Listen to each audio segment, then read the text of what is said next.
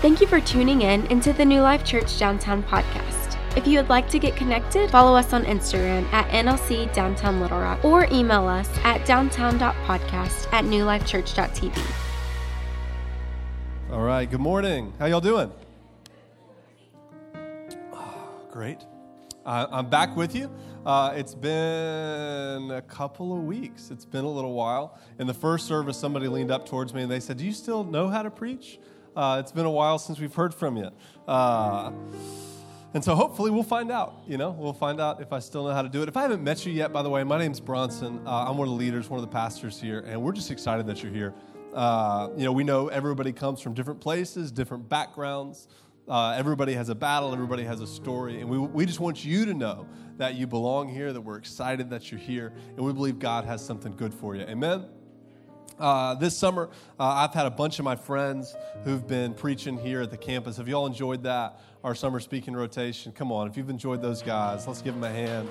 Uh, Pastor Chris, Colonel TC, Tommy Covington, uh, Dwayne Clayton brought the word a couple of times. Uh, Austin McCaskill. I, I got a couple of quotes for you. Some of my favorite quotes from this this summer. Austin said this.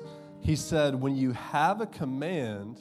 You don't need a call. Okay? What does that mean? That means when God's commanded something, we don't have to wait around and say, man, has God called me to do this? No, He's commanded us. Amen?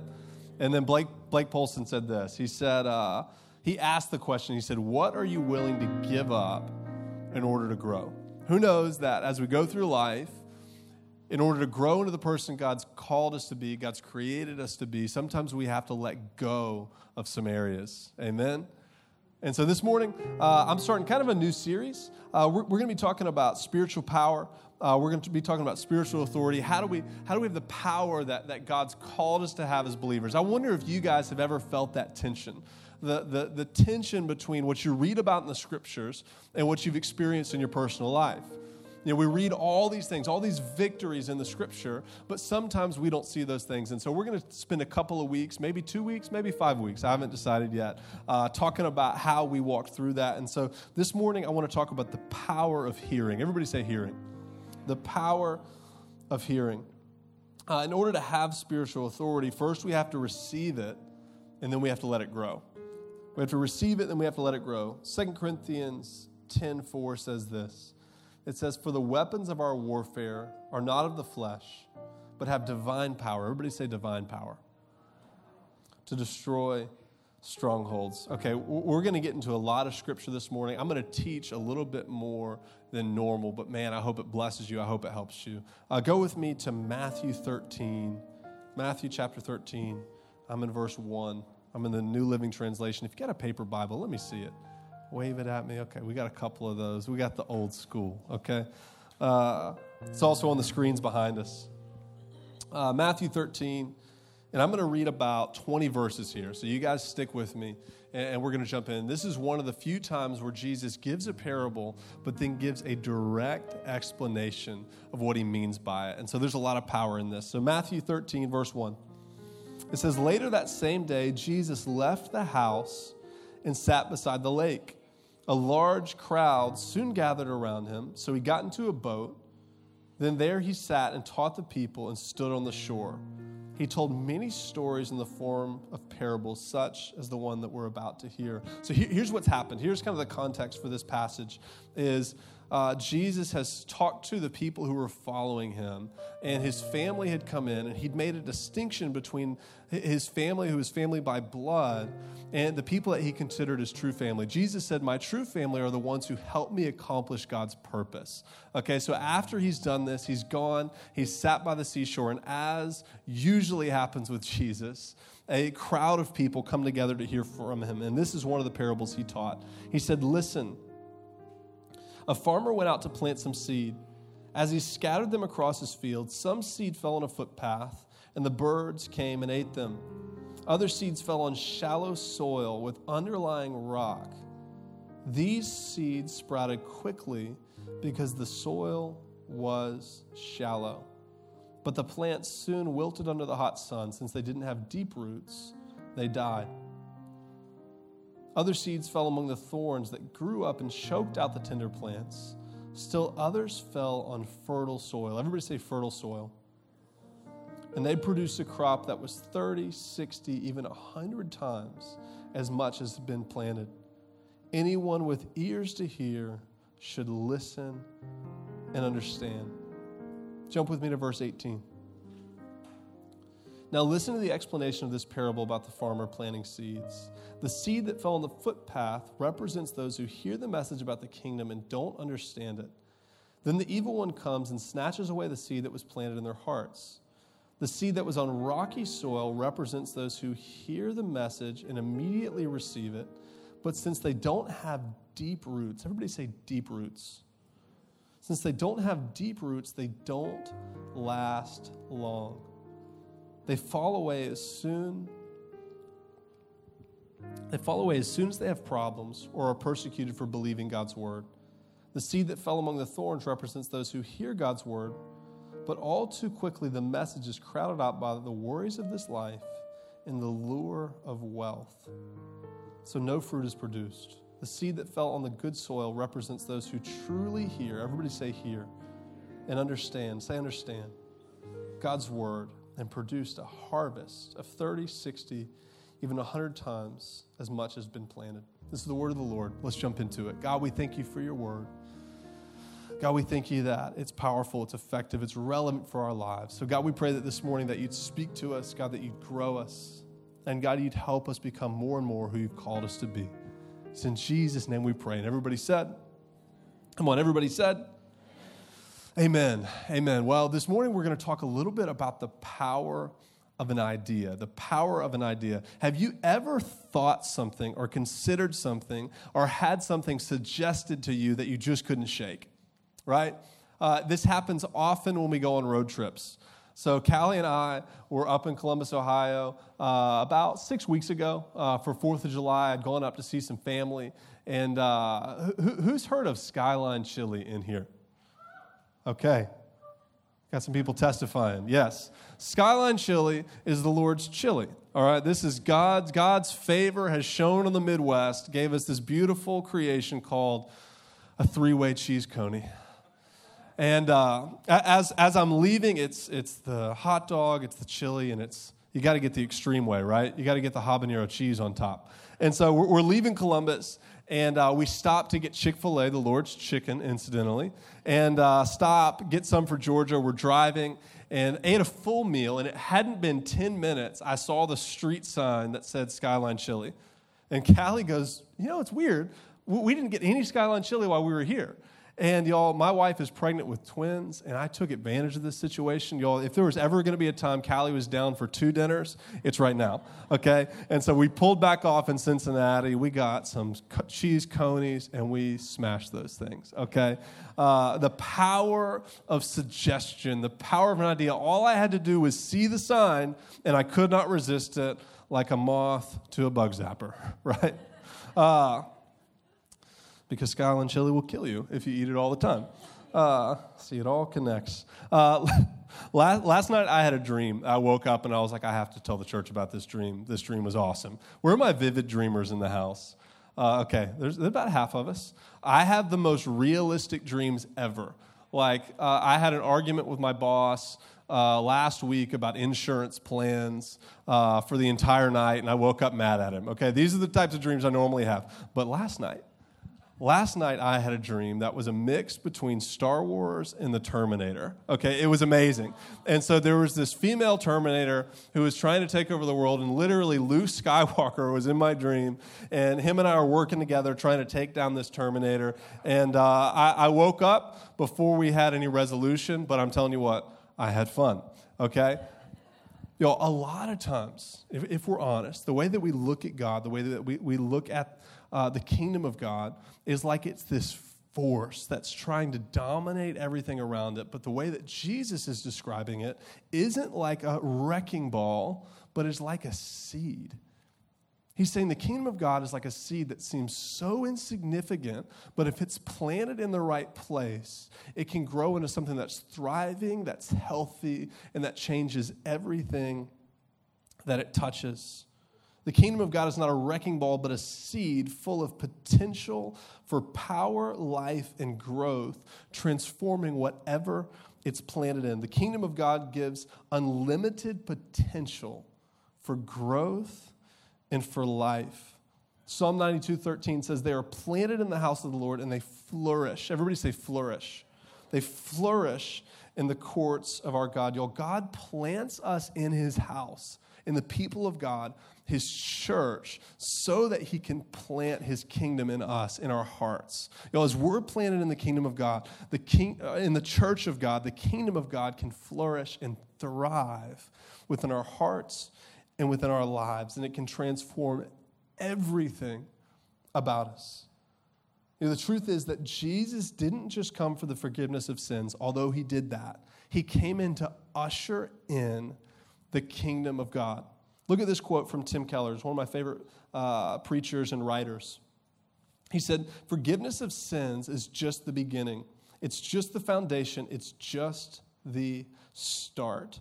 The kingdom of God is nothing less than the power of God in heaven entering the world to heal every alienation. Listen to this every brokenness in every dimension of human life. This is what the kingdom of God does, whether social, emotional, racial, economical, physical, psychological, or spiritual. When the kingdom comes in, the power of God comes in. Look at this so that you can assault brokenness in every area of human life. I love that. The kingdom of God comes in to assault brokenness. If there's anything it's aggressive towards, it's broken places in our lives. This is what Jesus came to do. This kingdom breaks into every dimension of life and offers answers to the deepest questions we ask as human beings. Every human being who has ever walked the planet has asked a number of questions How do I find love? How do I find peace and satisfaction for my soul? How, how do I grapple with the difference between who I am and who I want to be? Jesus is the only one who came and offered the answers and the solutions to all of these questions. He did it through his perfect life, he did it through his sacrificial death, and he did it through his victory over the ultimate enemy of humanity that's sin and death. He did that when he rose from the grave. And now he gives us a promise that we get to go and we get to build his kingdom. And that when we die, we, we become heirs with him and we get to rule and reign on the earth. Y'all, this is the hope of Jesus. This is the Christian message. This is the hope of the gospel. And unfortunately, so often it's just boiled down to forgiveness of sins, but we don't talk enough about the deliverance of sins. Amen? Jesus did not just save you from your destination, he saved you from your experience of how we get there. And so this morning, uh, we're going to talk about what this looks like. So, how does the kingdom of God come into your life? What does Jesus say? It comes through hearing. Isn't that interesting? It comes through hearing. And he says, therefore, be careful how you hear. Earthly kingdoms come by violence and force, but they pass away quickly. The heavenly kingdom comes through listening and hearing and growth. Earthly kingdoms are great at having hearings, but heavenly kingdoms come through listening. Your ability to sit and listen and to take in what somebody's saying, your ability to listen and hear is the way to the kingdom of God. Here's what I take from this. You know, there is power to being present. There's power to being present where you're at, power to listen closely, power to hearing accurately, power to engaging wholeheartedly with your family, with your friends, and certainly with God. Faith comes from hearing. Matthew 13, 9. Anyone who anyone with ears to hear should listen and understand. Y'all, those who are present, they do a few things. They listen, they hear, they engage, and they grow. Uh, th- there's a quote from Jim Elliot. Maybe you've heard his story. Jim Elliot was a missionary uh, about 50, 60 years ago. And uh, he, he went into uh, a tribe. I may have the timeline off on that, but the story is correct for those Googlers out there. Jim Elliot went to reach an unreached people group, and he was murdered by the people that he went to reach. And what the amazing part of Jim Elliot's story is that his family forgave those people, didn't just forgive those people, but they went themselves to preach the gospel to the people who killed their father. And that tribe was so moved by that act of love that they accepted the love of Jesus. And this became a Christian tribe, a, Christian group of people in this jungle, and the kingdom of heaven moved forward. Here's what Jim Elliot said He said, Wherever you are, be all there. Wherever you are, be all there. Y'all, some people are physically present, but their hearts are not there. Some people are so planted that even when they're absent, they're still present. The Apostle Paul said it this way in Colossians 2 5. He said, For though I'm absent from you in the body, I'm present with you in spirit. And I delight to see how disciplined you are and how firm your faith in Christ is. Jesus is teaching us to listen closely, to hear accurately, and then to put what we hear into action. Okay, so, so the parable. What is the seed? The seed is the kingdom of God. It's God's plan for you. A seed holds the power and potential to be so much more than it seems, right? It's the same with the Word of God. But what is the soil? There's four distinct soils, four distinct soils, not three, four distinct soils. The soil's our heart, it's the place that the seed takes root. Jesus outlines the four conditions we're going to look at this AM. The four conditions, four distinct conditions. The hard heart. This is unplowed land. This is a footpath. The shallow heart. Know, Galilee had rocky ground where they would have soil that right beneath it there was rock. And so these people, this, this is an agrarian culture, right? These are people who are farmers, who are working with their hands. They're very familiar with this type of soil. There's the crowded ground. Listen, the danger of the crowded heart is not danger from inadequate resource, but from competition. Everybody say competition. We're going to talk about that a little bit. And then it talks about fertile ground or the fertile heart. So, condition number one, the hard heart. Matthew 13, 4 says, As he scattered them, that's the seed, across his field. Some seeds fell on a footpath, and the birds came and ate them. You know, the, the footpath, it's been walked on, right? It's been through some things, it's become hardened. This heart is not open. It's, it's, it's closed off. It's hard. There's no place for the seed to begin to take root. And it's, conser- it's consumed by the birds before that it can do anything uh, th- this heart can be affected by wounds. It can be affected by past hurts. It can be effect- affected by uh, just pro- approaching the gospel intellectually. I'm going to talk about that here in a second. It can be affected by church hurt, right? Hurt from religious people. Because of your experience with religious people, you decide to close your mind, to close your heart to the things of God. It's a hard heart. And, and here's what I know, y'all. This is a popular topic of discussion right now is the discussion of church hurt, right? People not getting their expectations met when they go into church. And I, I read a quote this past week, or not this past week, this past summer, uh, that, that perfectly sums up my experience with church. Can I read it to you? Yes. Thank you. Because uh, I've been there. It says, I've, this person said, I've grappled with issues like the exclusive claims of Jesus the historic Christian sexual ethic, the church's complicity in, in slavery and the oppression of women, the violence in the Old Testament, and the church's promiscuity within the systems of the world. I'm also grieved by my failures and my personal contribution to the staining of her reputation, that's the church, by my own apathy and judgment, my hypocrisy and my pride, my failure as a pastor and as a leader. I feel that. I feel every bit of that but I also feel this. He says, But for better or worse, I've become obsessed with the potential of the covenant people of God. I stubbornly believe that the church can be a space of hope and reconciliation within the midst of the world. My love for the church is not a naive love. I've seen the church be a place of breathtaking beauty, and I've seen the church in demonic squalor. The scars on my soul come from the church, as does the joy that has come to define me. Leading in the church has been both the source of trauma and consolation in our lives. Y'all, listen to me. We cannot let what happens around us prevent God from doing what He wants to do inside of us. Y'all, as we go through life, you're going to go through hard times, but you can't let hard times harden you. That's what God wants to do. He talks about in the Old Testament, He says He'll take a heart of stone and He'll give us a heart of flesh, He'll soften us. We can't let the things happen around us harden us to the things, harden us to the things that God intends to do.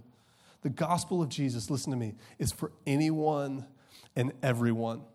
The gospel of Jesus for anyone and everyone. The scripture says that God so loved the world that he what? That he gave his only son, that whosoever believeth in him should not perish, but have everlasting life. Amen.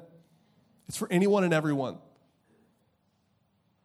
But it also brings transformation the gospel, the seed, the word of God doesn't just come, it can't just sit on the surface, but it has to penetrate the soil, it has to put roots down, and it has to transform us. But the plan of the enemy is to harden us and to keep this from happening. Matthew 13, 19, this is where Jesus explains this verse. He says, The seed that fell on the footpath represents those who hear the message about the kingdom and they don't understand it. They don't let it take root. Then the evil one comes and snatches away the seed that was planted in their hearts. Y'all beware of listening to the word of Jesus with a hard heart and with only your intellect. A.W. Tozer says it this way He says, faith comes first to the hearing ear, not to the conjugating mind. Faith comes first to the hearing ear, not the conjugating mind. Y'all, it's possible to hear the word, but not let it change you, not let it take root, not let it become personal. And so here, here's my question for you has there ever been a time in your life when your life made more sense in the light and in the teachings of the way of Jesus? Yo, we have to have a moment. There has to be a moment where God stirs our affections, where God stirs our hearts, and we start looking at our lives and saying, it makes more sense, not less sense, under the light of Jesus, in the light of Jesus' love. And so if you're in here, I talked to a guy after first service. He came up to me and he said, Bronson, I came into this church with a hard heart. And he said, God has softened my heart over the months. I'm not there anymore. Y'all, listen, if that's you, God can transform your heart. He can change your heart. But you, you got to open up. You got to let him in. Amen? He doesn't just enter through here, he enters through here. So, condition number one is the hard heart. Condition number two is the shallow heart. Matthew 13, 5 through 6. I don't have a lot of jokes this morning, uh, but I got a lot of teaching, so stick with me. Y'all with me? Okay. Matthew 13, 5 through 6 says, Other seeds fell on the shallow soil with underlying rock. The seed sprouted quickly because the soil was shallow. But the plants soon wilted under the hot sun. Since they didn't have deep roots, they died. It starts well, but there's rocks beneath the surface. The hard heart often is a purely intellectual mind that's engaging with God, but the shallow heart is often only an emotional experience with God. This one is scary because it looks good at first. It's fervent worship. It's, it's passionately jumping into the church. You sprout up quickly, but the shallow heart can't take the heat when it comes, and it always comes. This person believes, they move quickly, but when the pressure and the heat comes, they wilt. Matthew 13, 21. But since they didn't have deep roots, they didn't last long. They fell away as soon as they have problems or are persecuted for believing God's word. They're not deep, they're not rooted, they're not strong in their faith. Hard heart engages only with the intellect. The shallow heart engages only with the emotions. Here, here's how Tim Keller put it. and this is this one this one stepped on my toes. Okay, you ready? It says this person is trying to get Christ to enter their kingdom. They wanted a blesser, not a savior, a sugar daddy, not a king, a service provider, not a total change. The things they worship were their real gods. These were the things they lost in the heat. I wonder what the heat could look like in your life. Maybe you're in here and you've been believing God for a spouse and it hasn't come. And so you're starting to think, man, I need, I need to start looking for somebody outside of God's will. I need to start going and doing things that the world does. Maybe for you, when you first became a Christian, everything was great. But then the heat turned up in the area of your finances or in family strife or things like that. Y'all, we, we so often come in and we think, man, now that I'm a Jesus follower, everything in my life will be perfect, but that is never going to be the case. We, we live within a broken system and a broken world. Y'all, the kingdom of God, the health and the hope of God is breaking into our world, but it's not fully here yet. And, and, and if we come in and we start following Jesus and we're not expecting trials and we have shallow faith, I'm going to talk about that here in a moment, we will burn up when the difficulty comes. He finishes it this way, Keller did. He said, They were a sufferer in need of a solution, not a sinner in need of a Savior. Persecution only deepens the roots of a deep Christian, but it exposes the shallowness of the false one. You know, we have to value the things that God values if we want to go beyond the area of being shallow in our faith, we want to go to a place of being deep and rooted and whole in our faith. Yes, he values love. Yes, he values overcoming sin. But he also values wisdom and maturity and stability. I heard one author say it this way He said, There's never been a saint or a hero of the faith who held a low view of God's word.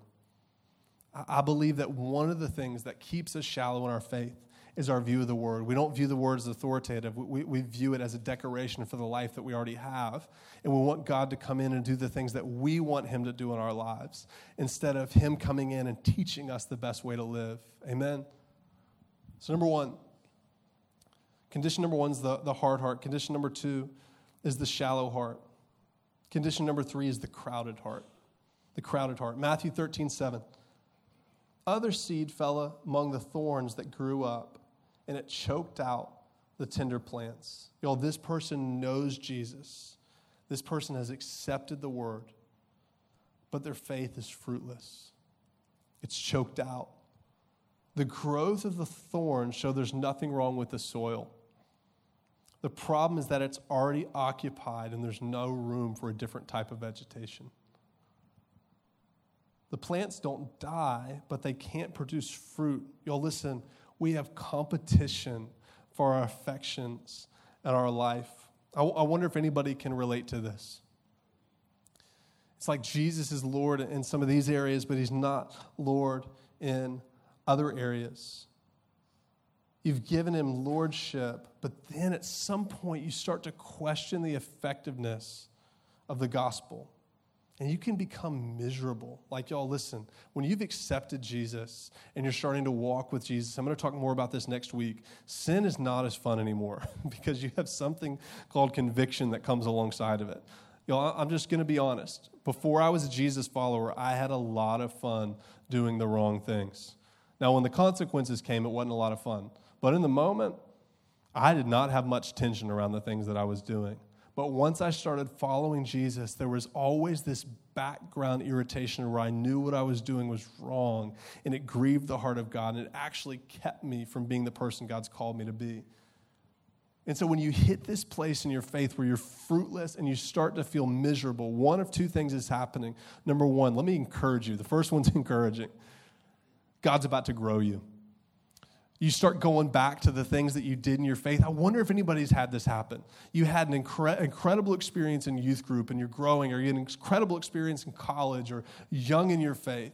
And then all of a sudden, the things you were doing before just weren't quite as effective as they were before. Can I encourage you if that's you? God is maturing you. God's growing you. God's going to teach you a new way to be rooted. God's going to teach you to be, in, God's going to teach you a new way to be strong, but it can be difficult in that time if you don't understand what's happening. So that's number one. God could be growing you, God could be maturing you. Number two, you could have some areas in your life that God's trying to remove. You could have some thorns that are, that are choking out your faith. And if you don't let Him get at those things, your faith will become fruitless. You still have faith, you still believe, but you're not reproducing, you're not seeing the life. If something's alive, it reproduces. Amen? If something's alive, it grows. Matthew 13, 22, the seed that fell among the thorns represents those who hear God's word, but all too quickly the message is crowded out by the worries of this life and the lure of wealth. Everybody say wealth. So no fruit is produced. Uh, I've noticed the older I get, the harder this gets. Why? Because when you're young, you're really poor. And it's just not that difficult to sit there and say, you know what, my wealth doesn't define me. Um, I, I, remember when I was in college, I was sitting there talking to this guy, and uh, he, he, was a financial advisor, a guy's worth millions of dollars, and we're sitting at the table, and we're talking about this. We're kind of talking about wealth and how it all plays out. And I remember saying, like, man, how could I ever let anything, something as small as money, get in between me and God? And he began to weep. I'm one, of, one of the most clear memories I've got. He began to weep and he said, Bronson, it's easy when you don't have it. He said, but it's so difficult to not let it own you when you do. You know, when I, when I was young, about 12 years ago, and first starting out in ministry, I was poor. I was a part time worship leader, which means I was paid part time, but I was really full time. and uh, I made $1,000 a month when me and Callie got married. And, uh, you know, I'm working hard, and man, it was not difficult. It really wasn't. Uh, I, I, have a propensity, I just like quality stuff. Where, where, where are my people at on that? Like I like I don't like to rebuy. I say buy once, you know. That, that's my, my philosophy. And as the older I've gotten, the truth is you, you do make more money as you get older. And, and, and it can be difficult to not let that attach to your heart.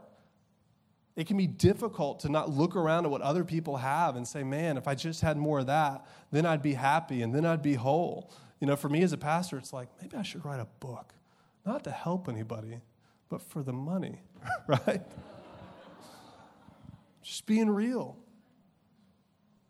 We have to be so careful. The scripture talks about these things as idols.